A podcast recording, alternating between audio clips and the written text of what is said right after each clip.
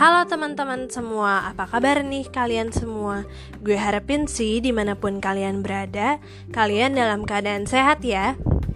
Balik lagi nih sama gue Mutiara Widayanti di Sersan Serius Santai Episode kedua yang akan membahas seputar virus corona atau COVID-19 di Indonesia Dan gimana sih caranya biar kita semua terhindar dari yang namanya virus ini Jumlah pasien yang positif virus corona atau COVID-19 di Indonesia semakin meningkat setiap harinya.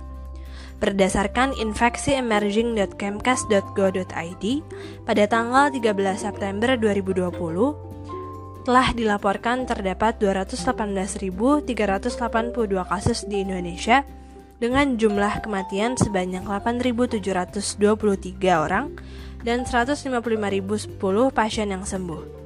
Penyebaran virus corona sudah terdeteksi di 34 provinsi dengan pernyataan bahwa DKI Jakarta sebagai epicentrum COVID-19. Virus corona atau COVID-19 adalah penyakit yang tidak pandang bulu dan saat ini menjadi musuh kita bersama. Oleh karena itu, hal ini harus segera diatasi secara bersama pula karena dapat menyebabkan penyakit infeksi saluran pernapasan hingga kematian yang bisa menular kepada siapa aja, mulai dari bayi, anak-anak, dewasa, lansia, bahkan ibu hamil dan menyusui.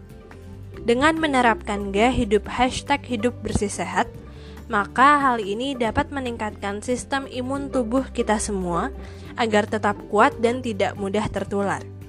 Supaya bisa menang melawan COVID-19, kita semua harus bersatu.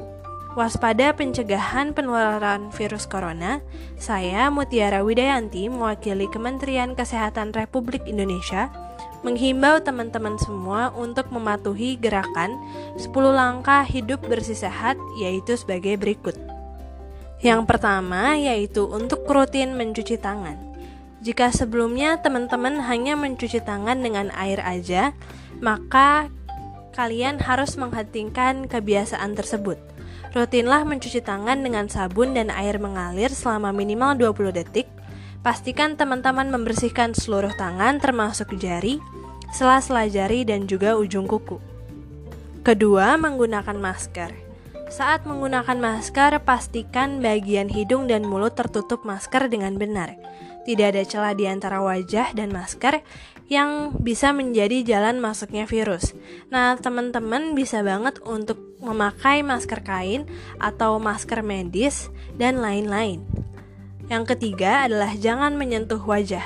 Hal ini dikarenakan virus corona bisa masuk ke tubuh manusia melalui mulut, hidung, dan mata. Yang keempat adalah teman-teman harus siap sedia nih hand sanitizer yaitu hand sanitizer yang mengandung alkohol minimal 60% karena virus COVID-19 memiliki ukuran yang cukup besar yaitu 400 sampai 500 mikrometer. Yang kelima adalah untuk menerapkan social distancing dengan menjaga jarak minimal 1 meter dengan orang lain. Yang keenam untuk menjaga daya tahan tubuh dengan mengkonsumsi makanan bergizi dan vitamin C untuk memacu produksi sel darah putih yang berguna dalam melawan infeksi. Yang ketujuh adalah untuk istirahat yang cukup, yaitu sebanyak 7 sampai 8 jam per hari untuk orang dewasa dan 9 sampai 10 jam per hari untuk remaja. Rutin olahraga, yaitu 30 menit setiap harinya. Rajin membersihkan diri dengan mandi minimal dua kali sehari dan rajin mengganti dengan pakaian yang bersih. Dan yang terakhir adalah untuk menggunakan alat makan sendiri. Virus corona memiliki daya tahan yang kuat di permukaan logam. Dengan demikian, masyarakat Indonesia dapat mengikuti gerakan 10 langkah hidup bersih sehat untuk memutuskan rantai penyebaran virus corona bersama.